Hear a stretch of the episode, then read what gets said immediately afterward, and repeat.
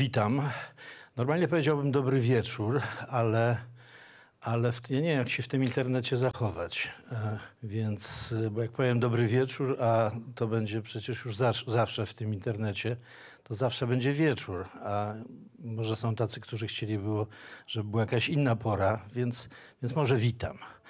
Witam e, mojego rozmówcę, wielkiego polskiego poeta Adama Zagajewskiego. Ja się nazywam Jarosław Gugał, jestem dziennikarzem. Normalnie się zajmuję zupełnie innymi sprawami. Rzadko jest mi dane to szczęście, żeby, żeby publicznie mm, wchodzić w inne, w inne przestrzenie. Natomiast jestem bardzo szczęśliwy z tego powodu, że mogę to, że mogę to zrobić. No i dzisiaj e, z Adamem Zagajewskim chciałbym porozmawiać o wolności i o prawdzie. E, o dwóch tych e, niez, niezwykłych e, wartościach i, i, i, kategoriach, które, które są po prostu, które są nam niezbędne, ale które są tak trudne do, do utrzymania. Kiedy zacząłem się przygotowywać do rozmowy z panem, panie Adamie, no to pierwsze, co przeczytałem, to to, że się pan w Lwowie urodził. Co mnie bardzo ucieszyło, ponieważ rodzina moja od strony mojej mamy też jest z Lwowa. A potem jak znalazłem pewien wiersz, w którym wspomina pan o swoim dziadku Karolu, to wzruszyłem się jeszcze bardziej, jeszcze bardziej poczułem silny związek, bo mój dziadek e, Stanisław e, z Lwowa też był nauczycielem. I, i też e, podobnie jak pana dziadek, no, musiał z tego Lwowa uciekać. Mój, mój dziadek wyjechał wcześniej, bo on jak skończył seminarium nauczycielskie e, w Lwowie, to potem dostał nakaz pracy e, w szkołach z językiem rusińskim, bo on znał również e, język ukraiński i pracował na, na Wołyniu. No potem przetrwał jakimś cudem rzeź wołyńską i, i przeprowadził się na drugą stronę, stronę Bugu. I od tego Lwowa chciałbym zacząć. Znalazłem taki wiersz, w którym pan do swoich rodziców napisał, że Lwów jest wszędzie. Czy to jest tak, że, że każdy z nas musi dźwigać takie, które możemy oglądać na co dzień, albo takie, które mamy gdzieś tam głęboko w sobie, święte miejsca? Jak pan to ocenia? Czy może moglibyśmy się pozbyć jakoś tego Lwowa, nie wiem, wyjechać w jakieś inne, oszałamiające, nowoczesne miejsce i, i tego Lwowa nieszczęsnego już nie dźwigać? Czy to jest po prostu niemożliwe?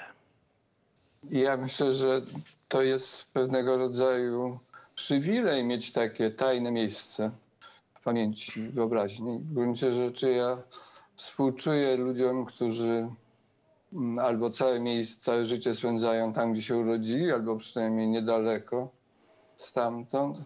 A to, to jest jakaś, oczywiście sam moment wyjazdu, którego ja nie pamiętam, bo byłem niemowlęciem, ale sam moment wyjazdu był tragedią dla rodziny i dla mnie potencjalnie także, ale potem to, że, że jest takie miejsce tajemnicze, którego się nie zna, ale które jest e, podstawą jakby życia, podstawą egzystencji, to jest właściwie prezent od losu. Bo oczywiście nie mówimy tu o, o żadnej płaszczyźnie politycznej, bo nigdy nic mnie nie kusiło, żeby domagać się e, przesunięcia granic ponownego. Mówimy tu o rzeczach prywatnych, związanych z wyobraźnią, z, z pamięcią, i w tym sensie to nie jest e, e, dojmujące, wręcz przeciwnie. Wiersz, który jak ustaliliśmy no, ma, dwa tytuły w internetowej wersji nazywa się Lektorat, w tomikowej wersji Zasówka. Mógłby pan go przeczytać? Tak, już czytam. A ja się trochę czuję jak pilot Pirks w tych słuchawkach, ale nie wiem, nie pamiętam, czy pilot Pirks pisał wiersze, chyba nie. Nie znał go pan? Z Krakowa był przecież. Ale był w, w, dalek, tak troszkę pod Krakowem mieszkał. A, okej. Ju- Już czytam. Mm. Zasówka. Mój dziadek prowadził lektorat z niemieckiego na Lwowskim Uniwersytecie o ósmej rano. Wielu studentów spóźniało się. Dziadek Karol, zwolennik dyscypliny, przykręcił do futryny drzwi zasówkę i już parę minut po ósmej sala była hermetycznie zamknięta, a oni spali. Spali długo, szczęśliwie i nie wiedzieli, że to miasto przestanie istnieć razem z zasówką, że wszystko się skończy, że będą wywózki i egzekucje i płacz, i że ta zasówka stanie się kiedyś idyllicznym wspomnieniem, broszką z Herkulanum, skarbem. Mieszkał pan w wielu miejscach w życiu. Dane było panu poznać smak emigracji również, pobytu za granicą. Czy polski poeta mm, może mieszkać za granicą?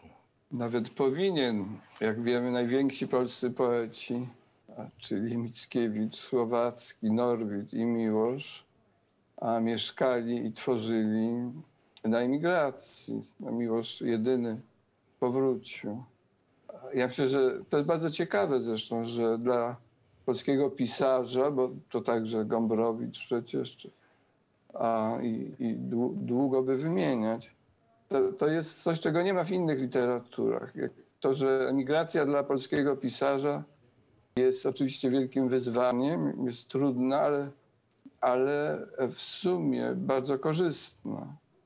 E, odrywa go od pewnej, wiem, od takiej codzien- nieciekawej codzienności, e, którą, którą my, my mieszkający na miejscu musimy żmudnie przeżywać i pozwala na pewną perspektywę, oderwanie się perspektywy.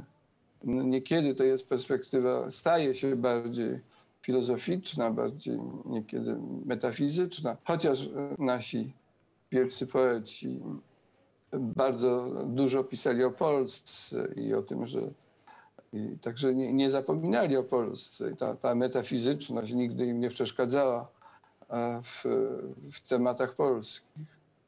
E, Herbert napisał: Rów, w którym płynie mętna rzeka, nazywam Wisłą. Na taką miłość nas skazali, taką przebodli nad ojczyzną, wyraźnie skarżąc się. E, Co jest prawdziwą ojczyzną mm, poety? Czy to, co niektórzy.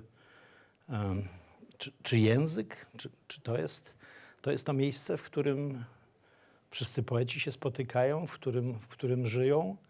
czy też mieszkając za granicą mm, i tworząc w taki sposób, w jaki Pan tworzy, był Pan w stanie zminimalizować problem wielojęzyczności, przechodzenia z języka w język. Wyobrażałem sobie, że gdybym chciał, ja jestem filologiem z zawodu, wyobrażałem sobie, że gdybym chciał tłumaczyć Pana wiersze, to wydają mi się one proste do przełożenia na inny język że nie ma w nich takich środków, takich słów, które byłyby bardzo trudne do odtworzenia, które byłyby neologizmami, które byłyby wytworem tylko, tylko Pana języka, tylko Pana e, wyobraźni. Em, Jest taki, pewnie Pan go nie zna, bo to w Polsce w ogóle prawie nikt go nie zna, ale jest taki urugwajski poeta e, Horacio Ferrer, który on pisał wiele tekstów do tang. Jest z tego bardzo znany i współpracował z Astorem Piazzolą. Ja tłumaczyłem jego, jego taki większy utwór e, sceniczny i tam jest bardzo dużo słów, które on sam wymyślił. I ja musiałem iść jego drogą, wchodzić w te słowa i, i szukać, jak, jak je oddać, jak stworzyć swoje własne słowa na podobieństwo tego, co on stworzył. I trochę pewnie była to taka zabawa w głuchy telefon. A w pana wierszach odnajduję taki klasyczny, bardzo duży spokój, takie przywiązanie do, do tego, żeby ten język był bardzo prosty, bardzo wyrazisty. I przez to chyba również możliwy do, żeby wiersz był możliwy do przekazania w innych językach. Jaki jest Pana stosunek do tego? Czy Pan jest przywiązany, przypisany boleśnie do, do polszczyzny, czy też e, język w, w przypadku poezji, jaką Pan pisze, jest językiem, który może być bardziej uniwersalny? No, jestem przywiązany do polszczyzny, ale nie, nie boleśnie, tylko powiedziałbym może radośni. To lubię ten język. A mi się zdarzyło pis, pisywać e, prozę, znaczy szkice, eseje po angielsku, a parę razy po niemiecku. Także teoretycznie mógłbym próbować. Ale jeśli chodzi o wiersze, napisałem może dwa, trzy wiersze po angielsku i, i to mnie nie, nie, nie kusi, nie, nie ciągnie.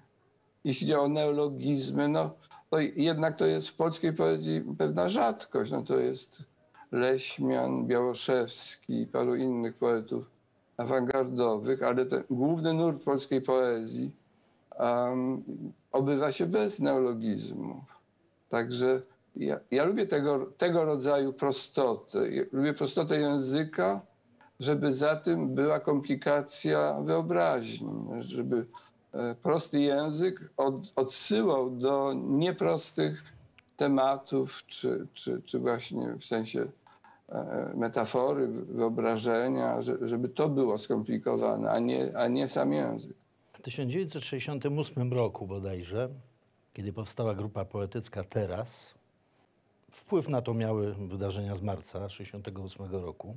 Pisaliście panowie, postulowaliście odkłamanie języka, przywrócenie wiarygodności, autentyczności, zakorzenienie w życiu, także w życiu codziennym, bo uważaliście, że tylko taki język jest w stanie mieć wpływ na rzeczywistość. W 1968 roku co wami motywowało? Nowomowa komunistyczna obowiązująca w tamtym czasie? Główna motywacja to było silne poczucie, że żyjemy w kraju, w którym nie ma wolności, w którym rządzi kłamstwo. Nazwanie tego nowomową było krokiem numer dwa, krokiem pierwszym, zasadniczym. Był, był bunt przeciwko temu, temu powszechnemu zniewoleniu, przeciwko kłamstwu, które było prawie że powszechne. Jedynym wyjątkiem, czy jednym z niewielu był nie wiem, tygodnik powszechny, były bardzo nieliczne takie wysepki wolnego języka, ale, ale główny archipelag, że tak powiem, języka polskiego był poddany, był, był fałszywy. I, a, a marzec, e, jeśli go dobrze pamiętam, ale pamiętam go bardzo dobrze, jeszcze to zdramatyzował. To była, tak, to była taka eksplozja tej, tej, tego zakłamania i no, ataków, po, pobicia e, studentów. To była też kwestia dziadów Mickiewicza. Znaczy to, to, w tym się, to, to była taka soczewka, w której się skupiły podstawowe wtedy e, cechy tego zniewolenia. Marzec 68 roku pod pewnymi względami mi przypomina, chociaż ja nie jestem z tego pokolenia, jeszcze wtedy byłem dzieckiem. E, moim, moim e, pokoleniowym doświadczeniem jest, jest stan wojenny i tak zwana solidarnościowa, solidarnościowy karnawał roku 80-81.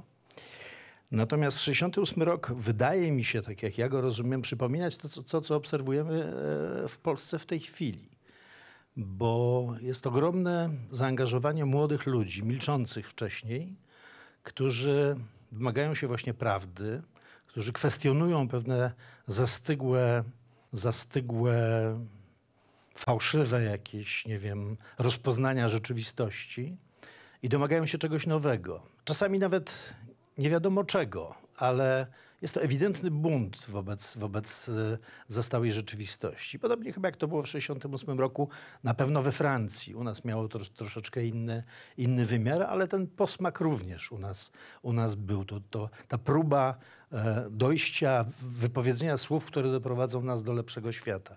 Jak pan to ocenia? Czy, czy można szukać podobieństw między tym, co się dzieje w tym roku na ulicach polskich miast, a tym, co się działo e, w marcu 68 roku we Francji, e, w innych krajach, a także w Polsce?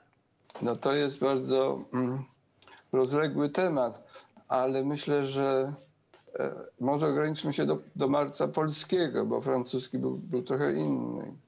Amerykańskie e, amerykański rok 68 także. Ale myślę, że jedną z różnic jest to, ja muszę powiedzieć, że bardzo sympatyzuję z obecnymi demonstracjami. A bardzo się cieszę, że, że to młode pokolenie e, zechciało coś powiedzieć.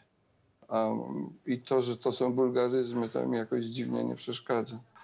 Ale wtedy to było jednak co innego, dlatego że e, wtedy te manifestacje studenckie to było tak niesłychane podważenie całej istoty systemu komunistycznego, że właściwie państwo zatrzęsło się. No, nie, nie dosłownie, ale to, był, to było coś, to była e, rewolta gigantyczna. Dzisiaj widzimy, że były te urocze niekiedy manifestacje, gdzie tańczono poloneza i inne tańce i to, co jest pełne, było pełne uroku. Ale proszę, już mamy nowe tematy, już, już teraz się mówi nie o kardynale Dziwiszu i tak, bo w życiu to jednak jest kraj demokratyczny, taki poraniony przez, tą, przez, przez PiS, głęboko zraniony, ale jest pewna, że tak powiem, rama demokratyczna wciąż. I nasuwają się nowe rzeczy. To, to by, były manifestacje, pewnie jeszcze powrócą, ale to nie, za, to nie jest taki wstrząs, który by całym tym statkiem państwa e, zakołysał bardzo, bardzo poważnie, dlatego że, że to jest jakoś dozwolone. Nie ma, wtedy to, to było skandaliczne. Takich rzeczy się nie robi w komunizmie. To było coś absolutnie niebywałego. A dzisiaj proszę, są manifestacje. Um, trzy dni temu patrioci, bandyci patrioci e, podpalali Warszawę i też mówimy o tym przez dwa dni i za, za dwa dni będzie następny temat. Także to jest jakby in, inna, inna waga tych wydarzeń. Czyli to nie ma raczej szansy na to, żeby stać się, stać się pokoleniowym doświadczeniem dla, Nie, dla, nie dla ma. wielu ludzi. Są takie szanse, tylko że no to zależy od tych miłych młodych ludzi. Oni muszą persewerować, muszą, muszą być konsekwentni. Nie, nie mogą teraz e, zadowolić się oglądaniem filmów wideo z tego, co już zrobili, tylko muszą to. Nie wiem, ja się nie znam na takich rzeczach, czy, czy mają się jakoś organizować, czy nie. To, to mój- moja wyobraźnia tego nie, nie ogarnia, ale, ale y, no muszą kontynuować, bo żeby to naprawdę e, wywarło jakiś głęboki wpływ, to to musi być rzecz konsekwentna i długotrwała. Tak, tam na pewno wygląda na to, że jest to przebudzenie no, nowego pokolenia, dotychczas chyba mało obecnego w, w polskim życiu społecznym i e, politycznym. Pokolenia, które jest też bardzo specyficzne i jak pan sądzi, czy to jest pokolenie, które, które zacznie na nowo czytać poezję? Mm, No to ja nie wiem, to, to jest pytanie takie już no, jak No właśnie, za milion, pisząc, za milion złotych. Pisą, pisząc w tej chwili, liczy pan na to, że, że oni sięgną po te wiersze, że się, że się pochylą, że, że będą szukali w nich prawdy, że będą szukali w nich wolności? No, trudno mi to wprost powiedzieć, ale ja, nie, ja nie sądzę. To znaczy, dla mnie prawda jest dalej wartością bardzo ważną i, i centralną. Ale ja myślę, że oni muszą mieć własnych poet. Nie, nie, nie mogą polegać na, na starszych panach i starszych paniach, tylko muszą sami pisać, czytać i, i myśleć i, i stworzyć sobie pewną taką mikrokulturę pokoleniową, czy, czy w ogóle bez mikro.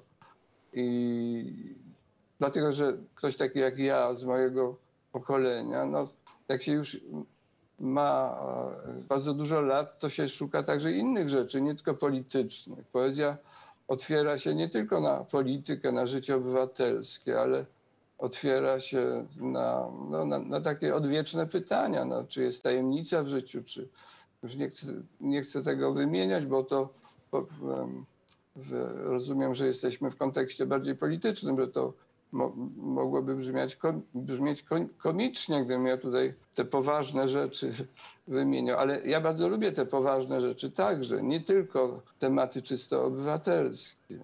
I, i w ogóle jeżeli, i myślę, to bardzo, że to jest nieomal prawidłowość w życiu poetów, którzy zaczynają od takiej silnej reakcji no, quasi politycznej, a później idą w stronę albo bardziej prywatną, albo bardziej niektórzy w stronę religijną, niektórzy w stronę filozoficzną, bo życie jest bardzo ciekawe, ma bardzo wiele e, wymiarów, nie tylko obywatelski, chociaż oczywiście ten obywatelski jest podstawowy. Czy pozwoli mi pan, że ja przeczytam teraz pana wiersz? Bardzo proszę. Sklepy mięsne. Afrykanin, a nie murzyn. Nie słyszy się już dziś o murzynach, którzy zginęli w kopalni węgla. To robotnicy afrykańscy ze zmiażdżonymi czaszkami spoczęli pod zwałami mózgu. Nie słyszy się już dziś o rzeźniku, starym rycerzu krwi. Sklepy mięsne to muzea nowej wrażliwości. Urzędnik, a nie kat. Nie słyszy się już dziś o hyclu, którego nienawidziły dzieci. W XX wieku pod rządami nowej władzy rozum, tu strasznie niewygodnie na tym. Już. Mogę pomóc. Pamięta pan? Ja pamiętam, Władzy rozum, pewne rzeczy już się nie zdarzają. E, Krew na ulicy, na maskach samochodów i na samochodach bez maski. Człowiek biały z przerażenia, Europejczyk oko w oko ze śmiercią. Nie słyszy się już dzisiaj o śmierci. Zgon, a nie śmierć. To jest właściwe słowo. Wymawiam je i nagle spostrzegam, że moje usta wyścielono tekturą, którą dawniej nazywano milczeniem. Piękny wiersz o degradacji, o, o oderwaniu języka od, e, od tych kategoriach, o których dzisiaj, dzisiaj staramy się rozmawiać. Od wolności, od prawdy.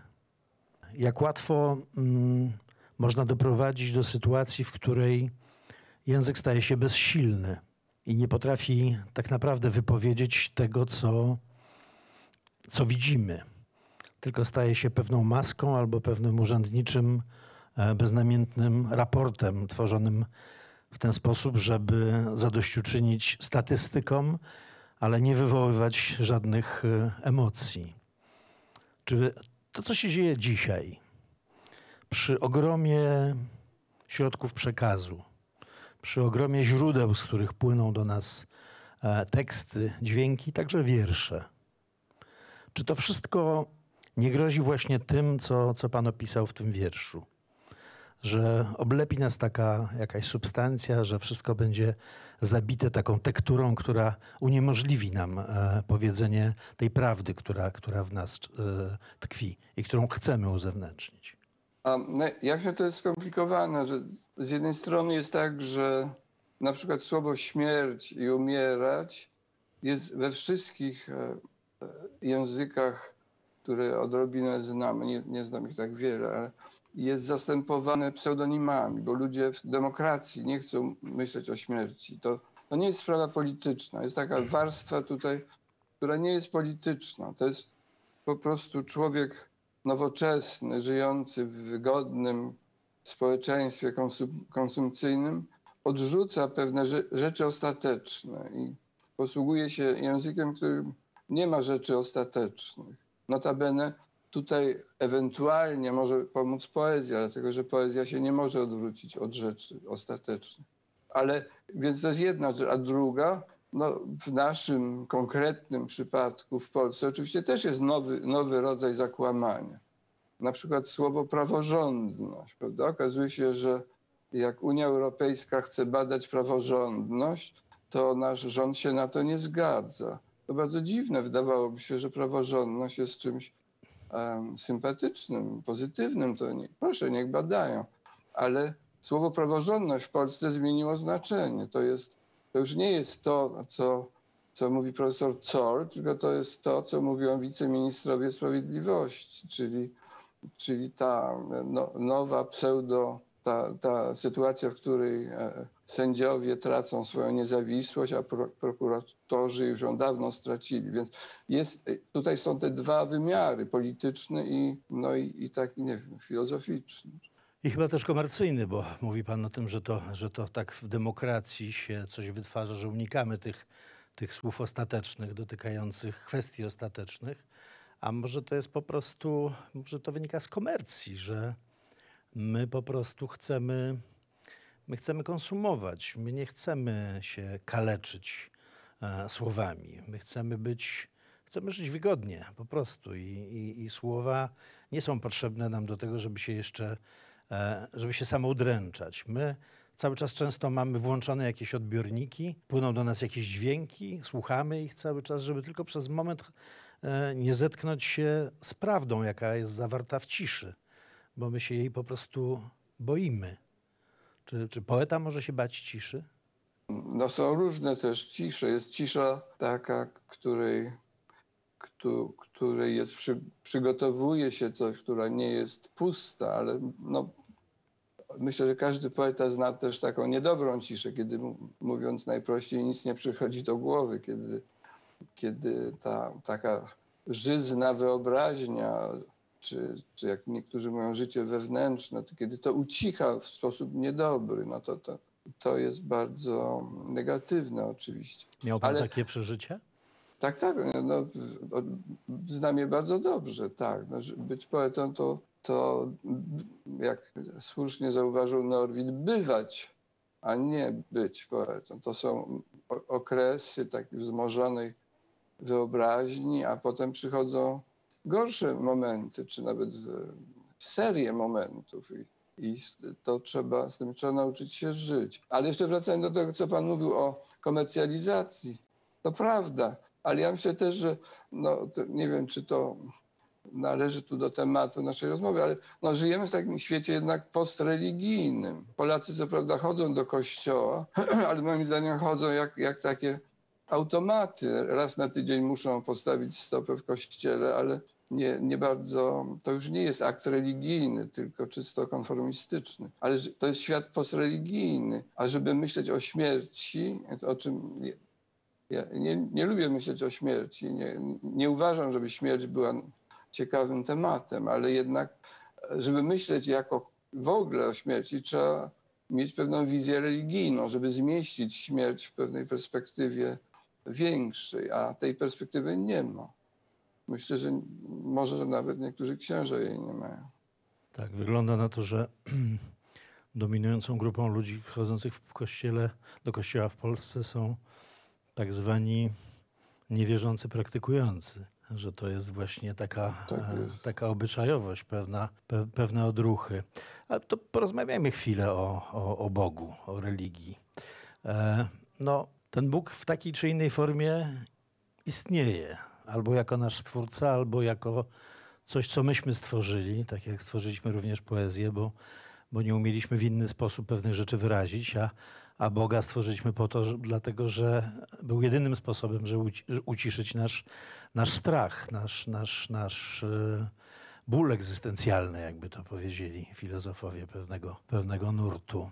Mm, a tymczasem stało się w Polsce coś takiego, że i to jest bardzo mocno zabrzmi w kontekście Krakowa, że kościół, który był jeszcze kościołem kiedyś Tischnera, Tygodnika Powszechnego, mm, Karola Wojtyły, wielu innych, że on, że on odpuścił, on przegrał, że ten kościół, upadek tego kościoła polskiego spowodował, że polska inteligencja się po- poddała, że masowo się wycofała, przeszła na pozycje ateistyczne, antyklerykalne, nie znajdując, nie znajdując nic oprócz tego, tej takiej właśnie obrzędowości e, w kościele, e, nie- mogąc, nie mogąc spotykać się z prawdziwą wiarą. Odpuściliśmy to i wygląda na to w tej chwili, jeszcze z tymi wszystkimi aferami, które obserwujemy, że e, ten gmach tej, tej, tej katedry wiary, też przystępnej dla ludzi, dla ludzi wrażliwych, dla ludzi wykształconych, że ten gmach się po prostu wali i że za chwilę zostaniemy, zostaniemy w takim pejzażu jak, e, jak warszawski Muranów, gdzie było getto żydowskie e, po likwidacji tego, e, tego getta. Czy pan się tego nie obawia i czy pan też, e, czy pan nie jest tak pesymistycznie nastawiony jak ja, że obserwujemy zmierzch pewnego kościoła, który bardzo bardzo był jeszcze niedawno silny i potrzebny poetom, artystom, inteligencji, że to wszystko zostało zaprzepaszczone. A, No trudno się nie zgodzić. No, jeżeli idzie, bo tu są, bo pan mówi, że nie możemy jakby zaglądać ludziom do ich życia wewnętrznego. Nie wiemy, ilu jest ludzi, którzy wierzą prawdziwie i głęboko. Ja myślę, że są tacy ludzie i żaden rocznik statystyczny oczywiście ich nie potrafi policzyć. Ale nie możemy zakładać, że w ogóle pewna głęboka wiara zniknęła z tego świata. Myślę, że tak nie jest. Natomiast to, o czym śmiało można powiedzieć, to tak, jak pan mówi, że ten kościół, mieliśmy e, e, za komuny bardzo piękny kościół Turowicza, Tischnera, kościół otwarty, kościół, który potępiał polski antysemityzm, który szukał nowej formuły na katolicyzm. Do tego kościoła w dużej mierze należał Wojtyła. I, I tego kościoła nie ma. Ten kościół zniknął. Pojawił się kościół dość obrzydliwy, nacjonalistyczny. Przecież większość, miałam wrażenie, że nasi arcybiskupi nie wierzą w Boga, tylko w naród polski. Że nacjonalizm wyparł to, co jest istotą chrześcijaństwa, czyli uniwersalizm. Otwarcie na drugiego człowieka, na, na miłość, na, na rzeczy uniwersalne. Naród jest w chrześcijaństwie jest rzeczą bardzo daleko w, w hierarchii spraw. Natomiast ten nasz obecny katolicyzm to jest po prostu nacjonalizm. I to jest koniec pewnego, pewnego płomienia chrześcijańskiego, który, który w Polsce tak długo się utrzymywał. Ten brak uniwersalizmu prowadzi również do tego, że mm, nie jesteśmy w stanie dostrzec bliźniego na przykład w uchodźcach. Więc mówiąc tak wprost, gdyby do Polski przyszedł Jezus Chrystus, który był uchodźcą, to pewnie byśmy go nie wpuścili. No tak, ale też to prawda. Co, problem uchodźców jest bardzo skomplikowany. Też zgadzam się z tym, co pan mówi, a jednocześnie jest to gigantyczny problem europejski, którego w tych 10 minutach, które nam pozostały, nie rozstrzygniemy. Ale też Kościół no, nie widzi ludzi w ofiarach pedofilii, prawda? Nie widzi bliźniego w tych ludziach, którzy są fundamentalnie skrzywdzeni przez, przez molestowanie. To molestowanie też jest takim neologizmem, no przez zbrodnie tylu księży. I, i Kościół liczy tylko kasę i, i, i dba o swoją godność, y, a, a zapomina o tym, że właśnie że to są nasi bliźni, ci, którzy, których oni skrzywdzili i którzy latami domagają się jakiegoś, jakiejś e, uznania ich krzywd.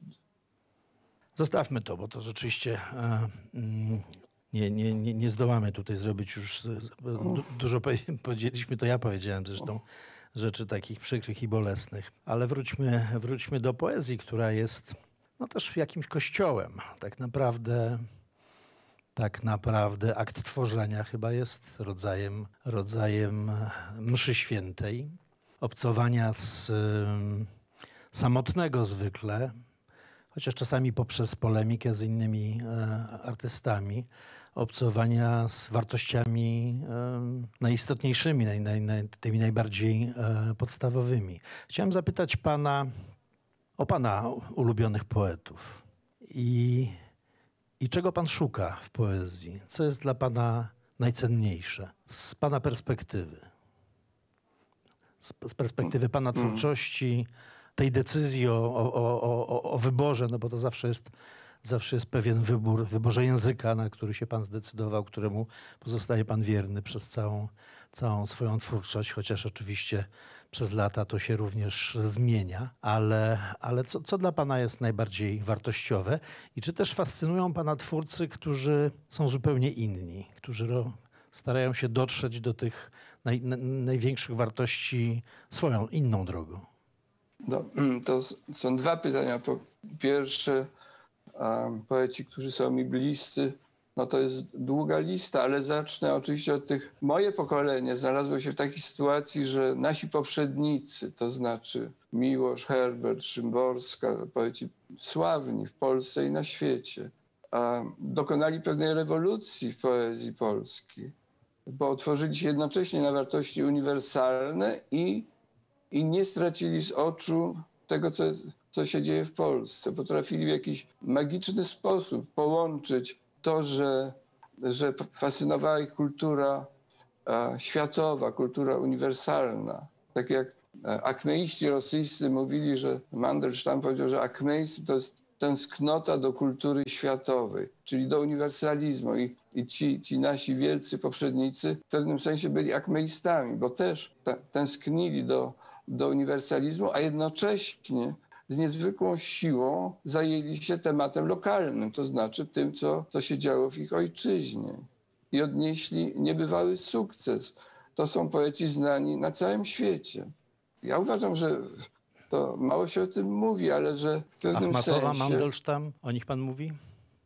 Nie, nie, ja mówię o po, te, w tej A, chwili o wracam do, nie, Rozumiem. nie, wracam do tej, do tej plejady polskich poetów. Do, ten, ta, a, Miłosz Herbert, Szymborska, Aleksander Wat, a i tak, i nie, nie chcę mówić i tak dalej, bo to brzmi nieładnie, ale no, nie mówię o tej plejadzie, że to oni, moim zdaniem, kultura polska znalazła się w centrum i w uwadze kultury światowej dopiero dzięki tym poetom. Plus Andrzej Wajda oczywiście, plus wielcy kompozytorzy, ale my sobie nie zdajemy sprawy, że jak bardzo prowincjonalna była w, w, optyce światowej nasza kultura, dopóki nie pojawiło się to pokolenie.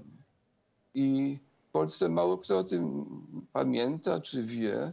I to oczywiście no, nie do mnie należy, żeby, żeby to przypominać, ale jednak to przypomniałem, bo, bo brakuje mi trochę jakby uznania dla tych wielkich poetów, którzy już są troszeczkę zapominani, bo już ten czas niewoli sowieckiej się skończył, to, to poezja zeszła na drugi plan. Natomiast ta druga część pytania, co, czego szukam w poezji, um, no to jest skomplikowane. No nie wiem, czy to jest na, na kamerę i na pilota Pirksa taki, taki, Spróbujmy. tak, Dwa zdania tak. chociaż.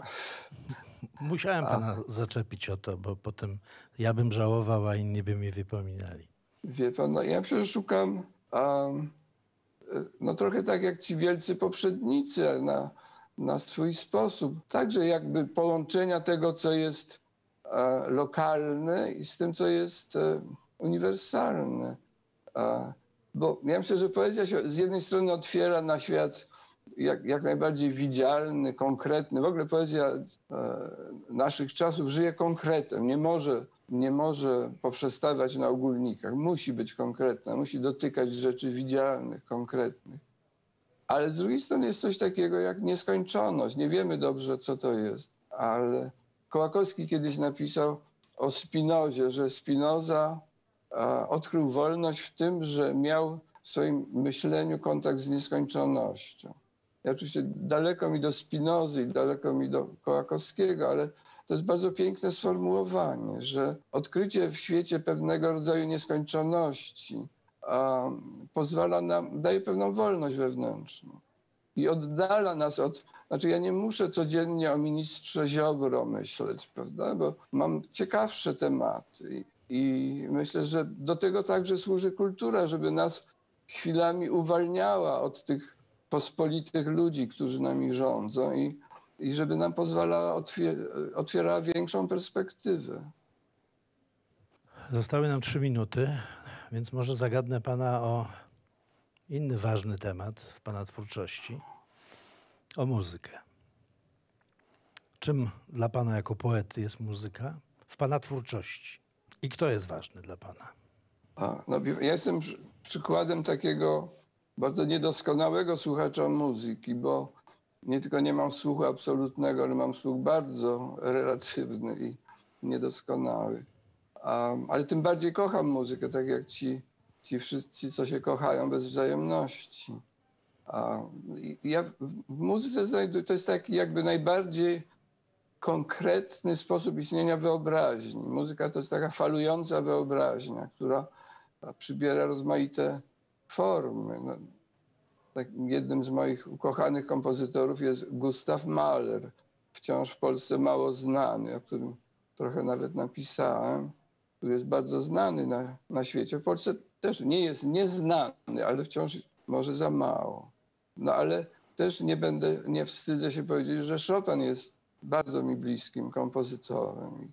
No, ta lista jest... jest Ze jest- współczesnych? Jest, um, no ze współczesnych, e, takich już nieżyjących, to może najbardziej Szostakowicz, a, rosyjski wielki kompozytor, ale też pewne rzeczy Lutosławskiego. To ja, ja nie otwieram się za, za dobrze na, na muzykę dzisiaj komponowaną. Troszkę jestem konserwatystą, nie, tylko w tej dziedzinie, tak, także w malarstwie, ale, ale, ale wiem, że, że muzyka żyje, tylko no trochę się tak skurczyła w sensie ta muzyka nowoczesna, bardzo współczesna.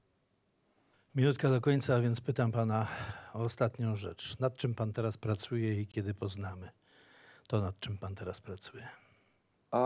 Niedawno mój wydawca, czyli Krystyna Krynicka z wydawnictwa A5, pomyśl, powiedziała, słuchaj, ale może ty masz jakąś nową książkę.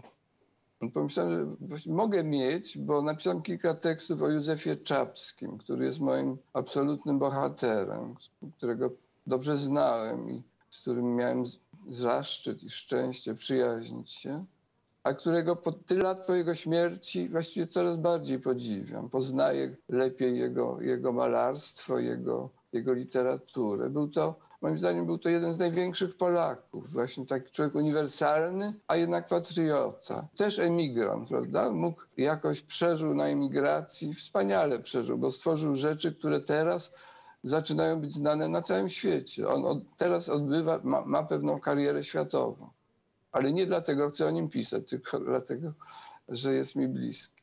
No i wróciliśmy na koniec.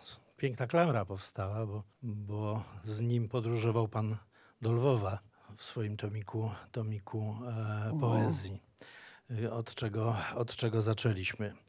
E, nasz czas minął, niestety nieubłaganie. Dziękuję bardzo za rozmowę. Mm, Przepraszam, jeżeli próbowałem e, wyciągać pana na, w przestrzenie, które nie- niekoniecznie są dla poety najwygodniejsze, e, ale korciło mnie również, również to.